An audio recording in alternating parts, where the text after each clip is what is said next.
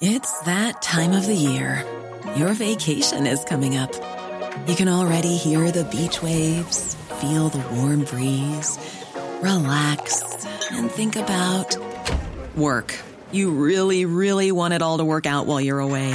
Monday.com gives you and the team that peace of mind. When all work is on one platform and everyone's in sync, things just flow wherever you are. Tap the banner to go to Monday.com.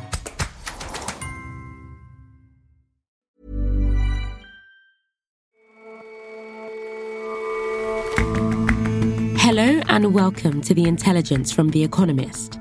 I'm your host, Ora Ogunbiyi. Every weekday, we provide a fresh perspective on the events shaping your world. Alexei Navalny has spent the last two years locked up in a Russian penal colony in what can only be described as horrendous conditions. Now, faced with the prospect of new charges, he could be jailed for much longer. And we pay tribute to the mother of the miniskirt.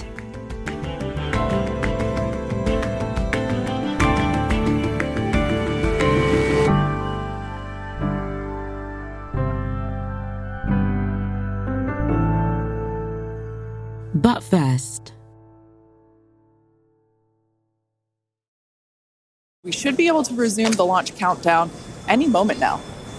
The launch of SpaceX's Starship was one of the most highly anticipated space events for, for years. Don't walk away, that's for sure. It had been scheduled originally for Monday, but quite late in the countdown, there'd been what they call a scrub because of something frozen in the fuel tank. Oliver Morton writes about science for The Economist and is the author of The Moon, A History of the Future. Then yesterday, things seemed to be going very well, but again, there was actually another brief pause yesterday where everyone's all like held their breath. We're holding at minus 40 seconds. What we've heard so far is we have a couple of issues we're working. One is the booster tank pressurization. And one imagines the flight controllers were cackling evilly as they toyed with the emotions of millions, thousands actually down at the site. And then we got the go ahead for launch. different on And Starship. folks, if I can interrupt, Yeah. it looks like they're clearing all the flags, and we're going to release at T minus 40 seconds. It really was nail biting, edge of your seat stuff as it passed those final seconds to launch, Ollie.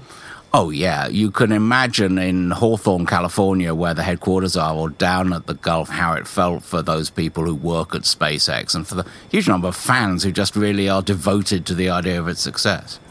Cheering to close the started again.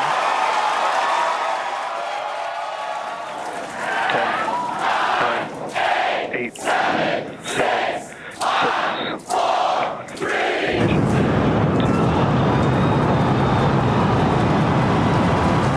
The Starship looked pretty incredible to me, but Ollie, you're the expert. How impressive is it really? I think Pretty Incredible captures the essence pretty well. It's far and away the largest booster currently in production. It's got more power than the Saturn V's that launched people to the moon in the 1960s. About 5,000 tons of spacecraft. What a sight from the ground cameras at Starbase. Flying at twice the thrust of the Saturn V heading to space. 33 very powerful rocket engines arranged in a concentric, somewhat complex arrangement at the base fire themselves up a few seconds before launch. And the idea of this thing that's the size of a decent sized skyscraper, just slowly building up the thrust to lift itself off that launch pad and throw itself up into the air. And within two minutes, it's beyond the speed of sound and it's hitting into the stratosphere. It's quite the most extraordinary thing to watch. On the vehicle, the call out, Max Q now. And it looked like everything was going okay. It was like those stereotypical pictures of rockets you see in children's books with these huge clouds of smoky matter underneath it. But what happened next? Well, for the first couple of minutes, the only thing to worry about was the fact that some of the engines appeared not to be firing, and you could see that from the ground. But about two and a half minutes in, people began to feel a little bit uh, leery because it was simply wobbling around a bit. And because it uses this strange new maneuver for separating the Starship, the top part of the, of the spacecraft, from the Super Heavy, the booster. Booster cut off. Beginning the flip for stage separation. No one was quite sure what it was meant to look like, but fairly soon it became clear that separation between the two stages wasn't working as it was intended to, and that the rocket was tumbling as one great big object. John Insprucker, a space engineer who provides live commentary on the on the company's website during these launches, uh, delivered a technical understatement for the ages. Should have had separation by now. Obviously, this is uh, does not appear to be a nominal situation. And a few seconds later, with the rocket clearly out of control, it exploded. One assumes this was what's called the flight termination system doing its job, and the debris fell down into the Gulf of Mexico.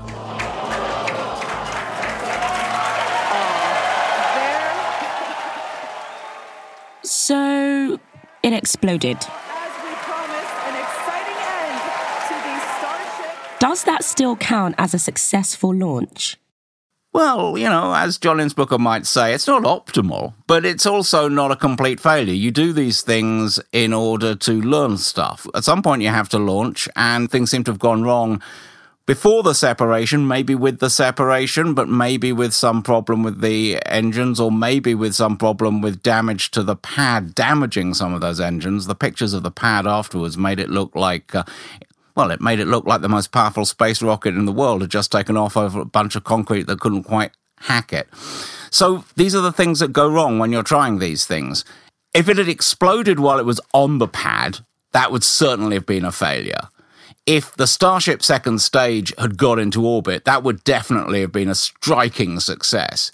Here, you know, you can call it either way.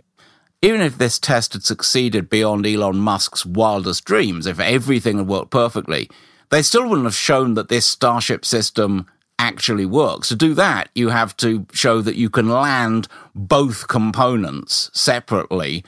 And it's that, if it could be achieved, that would really transform the whole business of getting into orbit and beyond. How so? Well, the obvious thing about the Super Heavy and Starship, so Super Heavy being the booster, Starship being the pointy picture book bit on top, is that they're very large compared to other rockets. But the game changing thing about them really is that they're designed to be highly reusable. Uh, SpaceX has already led the world in being able to reuse the first stage of its Falcon 9 rockets and it reuses the fairings too. But to be able to reuse the whole system again and again on a routine basis, and what people aspire to is something like the system that's used for an airliner that would be really different. And you're then down to the point that, as with an airliner, most of your marginal costs are consumed actually just as fuel. And, you know, the fuel, thousands of tons of liquid oxygen and liquid methane aren't cheap, but they're as nothing compared to the cost that you have in the old days of launching a whole rocket and throwing it away in the process and never seeing it again. Okay, but for all these possibilities, Elon Musk, SpaceX's owner, didn't look too thrilled as he sat in the command control after seeing the um, the disassembly, let's call it. yeah, he didn't look thrilled. I must admit, I don't think that uh, I or anyone else is particularly good at telling what Mr. Musk's mood really is at any given time. These are the things that happen. I mean, when they were building their first rocket, the Falcon 1, they had three launch failures in a row, and the fourth launch test was going to be absolutely make or break for the company. I and many other people were pretty convinced it would go the same way the first three did. Within a decade, SpaceX is basically the dominant commercial spaceflight provider in the world. So a launch failure can be bad news for a space company. It seems to have pushed Virgin Orbit over the edge a few months ago when one of their launches failed. But they didn't have much margin to go on. SpaceX is a pretty big, moderately well capitalized company. It's the second biggest unicorn in the world. It can afford to keep on developing these things. And in some ways, its competitor isn't so much the other space companies, but it's NASA, which is both uh, the only other organization with a rocket anything like this powerful in its pocket at the moment, and SpaceX's collaborator in America's plans to get humans back onto the moon. And so, is it safe to say that SpaceX will have a go at another launch soon? How soon they'll do it is a little open because we don't know how bad the damage to the launch pad was. It's conceivable they may have to do their next test launch from Florida instead of Texas, and that would be a big uprooting. But if they can use that launch pad again, and if they can find out what went wrong, they are building, they say, four or five of these boosters a year, six or seven of the starships a year. They're not building them just to see them sit around rusting in the warm, moist Gulf air. They're building them to fly them, and I think they will fly them as soon as they can. So, if they manage to iron out these issues and send a rocket into space, ideally one that doesn't explode, where will it be heading? The moon, Mars, what are we talking? The test flights are all going to be flights into Earth orbit. Once they've shown that they can do that, and once they've shown that they can refuel the Starship second stage once it's in orbit, they're contracted to provide the landing services for NASA's missions to the moon. So NASA will send up astronauts in its own rocket. They will then transfer into a SpaceX Starship and then they will go down to the moon. So Americans are not going to get back to the moon until SpaceX can make the Starship work. In theory, according to NASA, they're going back to the moon in 2025, 2026. I think that they're probably going to be a good bit later than that.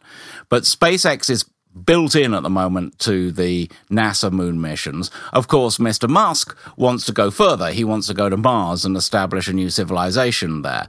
I'm not quite sure that Starship is the right transport system to be doing that with, but it's more like a rocket capable of going to Mars than anything else anyone has ever built by a country mile. So I certainly wouldn't bet against that in the decades to come. Ollie, thank you so much for coming on the show. Nice to be with you, Ori.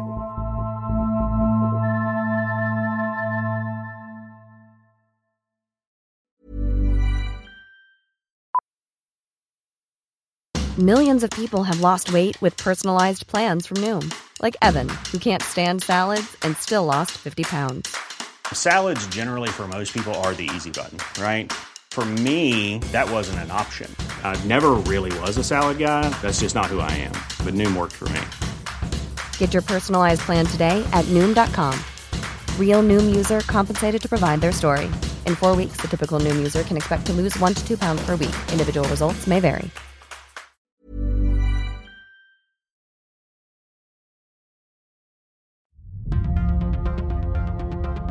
In almost 25 years at the pinnacle of the Russian state, Vladimir Putin has continued to amass power and crush dissent.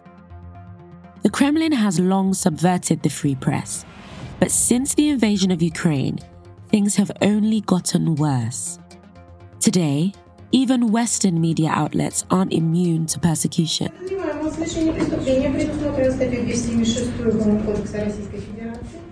Earlier this week, a Russian judge denied the appeal of the detained Wall Street Journal reporter Evan Gershkovich, who appeared before a court caged in a glass box. It's an unjust spectacle that the Kremlin's opponents have become used to. The Russian opposition leader, Alexei Navalny, has spent much of his time rallying against President Putin and was almost killed by Novichok poisoning in 2020. He was jailed in Russia the year after and is currently serving an 11 and a half year sentence. Soon, he may face new charges, which could extend his time behind bars even further. So, Alexei Navalny is in solitary confinement at a penal colony some 250 kilometers east of Moscow, serving prison sentence based on charges that would never have been upheld under an independent legal system and he is pretty much in torturous conditions. Arkady Ostrovsky is The Economist's Russia editor and the host of our podcast series, Next Year in Moscow. He's in a tiny cell, and it's a punishment cell, and people are not supposed to be placed there for more than a few days. Navalny's been there for months now. And basically, all Navalny can do is sit on this metal stool, which is bolted to the floor. So, what do we know about Navalny's current condition? How's he doing? So, we don't know that much about his medical condition. All we know is that an ambulance had been called a few days ago. That set off alarm bells amongst his comrades and amongst his team. We know that he lost about eight kilos just in, in the past few days. That hasn't broken his spirit, but clearly his team is very worried. And people close to Navalny, who are now outside the country, communicating with him via his lawyers, suspect that he might have actually been poisoned. And Arkady, do you think it's likely that he is being poisoned? I don't think anything is impossible in Putin's Russia at the moment. It is entirely possible that an order to poison him has gone out, but we can't verify that. On top of the awful conditions in which he is kept, there is also a constant attempt to humiliate him and to suppress his dignity. But there is something much worse possibly coming, which is that the authorities have been working on a new case against Navalny, which would charge him with extremism and terrorism, basically turning him into terrorist number one. And that charge, that indictment, would carry a sentence of 35 years in jail. So they're basically trying to turn Navalny into sort of a bin Laden uh, figure, telling him, abandon any hope, you're never coming out of this jail. Is there anything that the rest of the world can do to help Navalny's case? So, publicity is the most important thing and the most threatening thing to any dictator. They like to operate, and Putin, more than anyone else, likes to operate in secret and, and opaqueness. That's why Navalny was initially poisoned with Novichok, which Putin hoped would never be discovered. It would be sort of a mysterious death. So, attention and throwing light on things is, is important because even though Putin is a dictator accused of war crimes, he still needs legitimacy of some kind amongst the Russian people. Because if the sympathy of the people shifts to the other side, shifts to Navalny, then actually it does become a lot more problematic for Putin to prosecute him and to persecute him the way he has been doing. So publicity does matter, even in a dictatorial, tyrannical system that Russia is because the actions of the president need to be seen by the majority of population as having some justification, whatever that is. Now, beyond Navalny's case, tell us a bit more about the bigger picture of the state of resistance in Russia. Is there any open resistance left? We don't see large protests on the Russian streets. Russia is a police state, it's a militarized police state, and the state is very heavily armed. And if there was any doubt before the war, there is certainly no doubt now that Putin is prepared to use lethal force against his own people. This said, resistance inside the country does continue. In our series in the next year in Moscow, we've spoken to a lot of people who continue to do work inside Russia. And some people were brave enough to talk on the record to me, one of the most special episodes of this whole eight part series was our previous episode about a human rights lawyer, extraordinary woman called Maria Eismont, who continues her human rights work in Russia, defending the victims of political repression in Russia. She is the one who is defending Vladimir Kara-Murza, an opposition figure, former journalist, who has just been handed a sentence of 25 years, quarter of a century in Russia for what the Russian state calls a treason and what, in fact, is an act of patriotism and opposition to this murderous war. So, despite all the difficulties of speaking out against the war in Russia and all the great risks that people who do so face, people do continue to speak out and they do continue to resist. I mean, resistance in any meaningful way must seem like an impossible task. Arkady, I know you've met and talked with Navalny before. How do you think he might be coping right now? He is coping by keeping up his faith, which is what took him into that cell. When Navalny went back to Russia on the 17th of January 2021, he knew what was awaiting him. He knew he was most likely going to end up in that jail, and he was prepared for it. And what keeps him going is his spirit and his faith in the fact that time is on his side and history, more importantly, is on his side. It's his moral superiority. And of course, we hope that Navalny will persevere, that he will keep up that spirit, will keep up that hope of a different Russia, because it's not just the Russian people who depend on it. The peace in Ukraine depends on it. And actually, security of a lot of people in Europe and the world depends on his success, his survival, and the chance of Russia becoming a peaceful country. Arkady, thank you so much for coming on the show. Thank you. On The Economist's latest series, Next Year in Moscow, Arkady Ostrovsky looks at the future of Russia. In tomorrow's eighth and final episode, we'll dive into a full examination of Alexei Navalny's stories so far and the influence he exerts on Russian politics. With stories from within his prison cell, told by the people who know him. Episodes 1 to 7 are available to listen to now. To find them, Search for Next Year in Moscow wherever you listen to podcasts.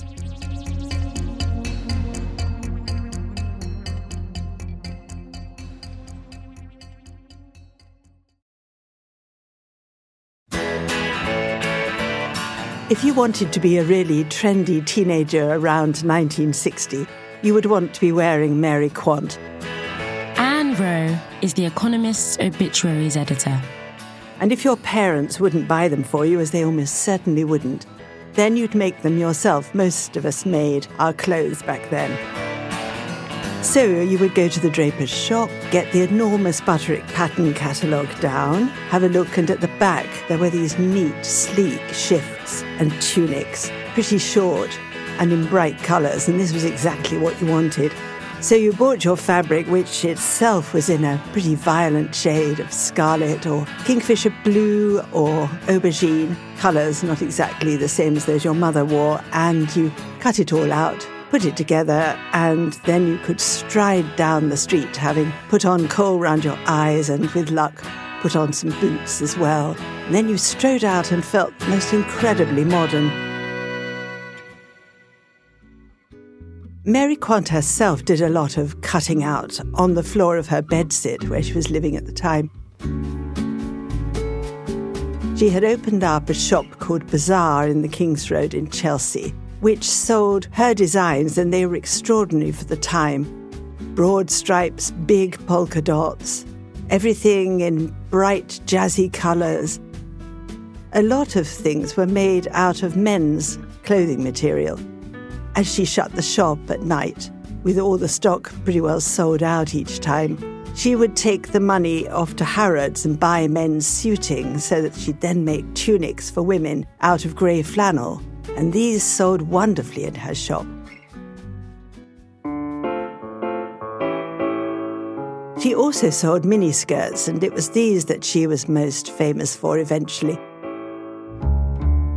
and was selling them to very enthusiastic customers down in Chelsea. She thought herself that Chelsea girls had the best legs in the world, and she was designing explicitly for them. And it was these girls who were telling her, make them shorter, make them shorter. She turned the look into mini pants, which became hot pants later. Crutch hugging shorts that drove men completely mad. And this shop bazaar that she had opened became notorious for this sort of thing. There were big plate glass windows where the models were sometimes upside down or riding motorbikes or sprayed white, looking in every way disreputable. And she liked to tell the story of city gents going past and shouting immoral and disgusting and beating their umbrellas on the window. So it was a shop that was never out of the fashion magazines and always setting the pace. She had been interested in fashion almost all her life when she thought about it.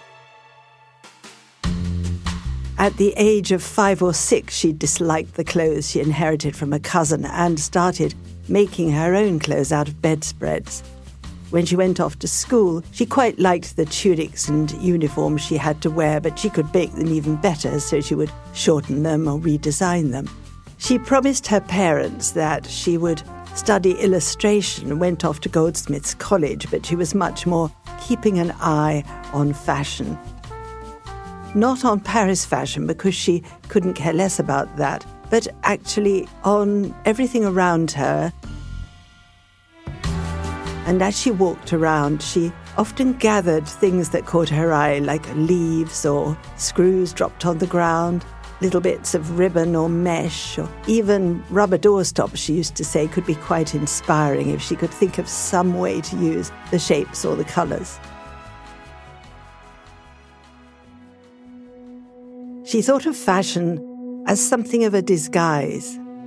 It was a tool to get her through life. She was extremely shy, in fact, although it seemed to run counter to her very bold designs. When she started her makeup range, she had in mind theatrical makeup that you'd put on like a mask or using your face like a canvas to cover it with paint. So, clothes and makeup remained something that she did hide behind, but then, conversely, she thought that fashion could often anticipate the way the world was going. It could be an announcement of how things were going to be. After all, when she had opened her first shop, England or Britain had just been emerging from the war. It was a grey place, it was full of bomb sites and fogs. And yet, with her fashion, she predicted how the next decade, the 1960s, was going to look. Her shop immediately seemed something alive and futuristic, and she loved fashion for that power to anticipate what would happen. She was also very pleased to note that her fashions helped to liberate women. This was part of the thinking behind them. She wanted her clothes to be short and sleek and simple so that women could really move in them so that they were suitable for the normal activities of life, and especially for leaving the house and getting a job and having to run for the bus. As she said, you couldn't run for the bus in a Dior dress. I think a revolution was going on which uh, fashion people hadn't realized. I think the change of focus had gone from the rich international couture thing to the young working girl herself. She was going to sort of set the pace in fashion, decide what was right and what was wrong, and not wait for the couturiers and imitate what the rich few did in Paris. Women really did feel empowered by the clothes that she produced. And certainly, I did as a teenager myself. Anne Rowe on Mary Quant, who has died at the age of 93.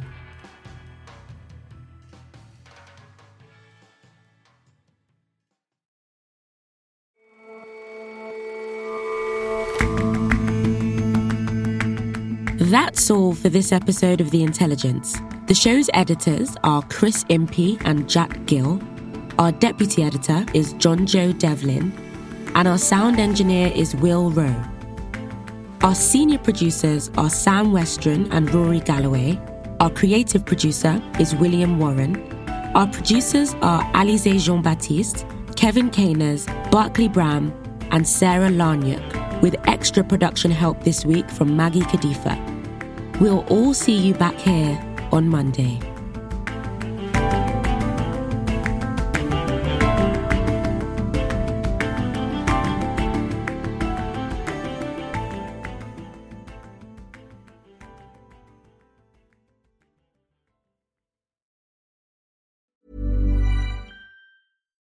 GEP AI powered digital transformation. GEP is the global leader in AI powered procurement and supply chain transformation, helping companies achieve impressive new levels of resilience, sustainability, and competitiveness with strategy managed services and AI powered low code software platform, GEP Quantum.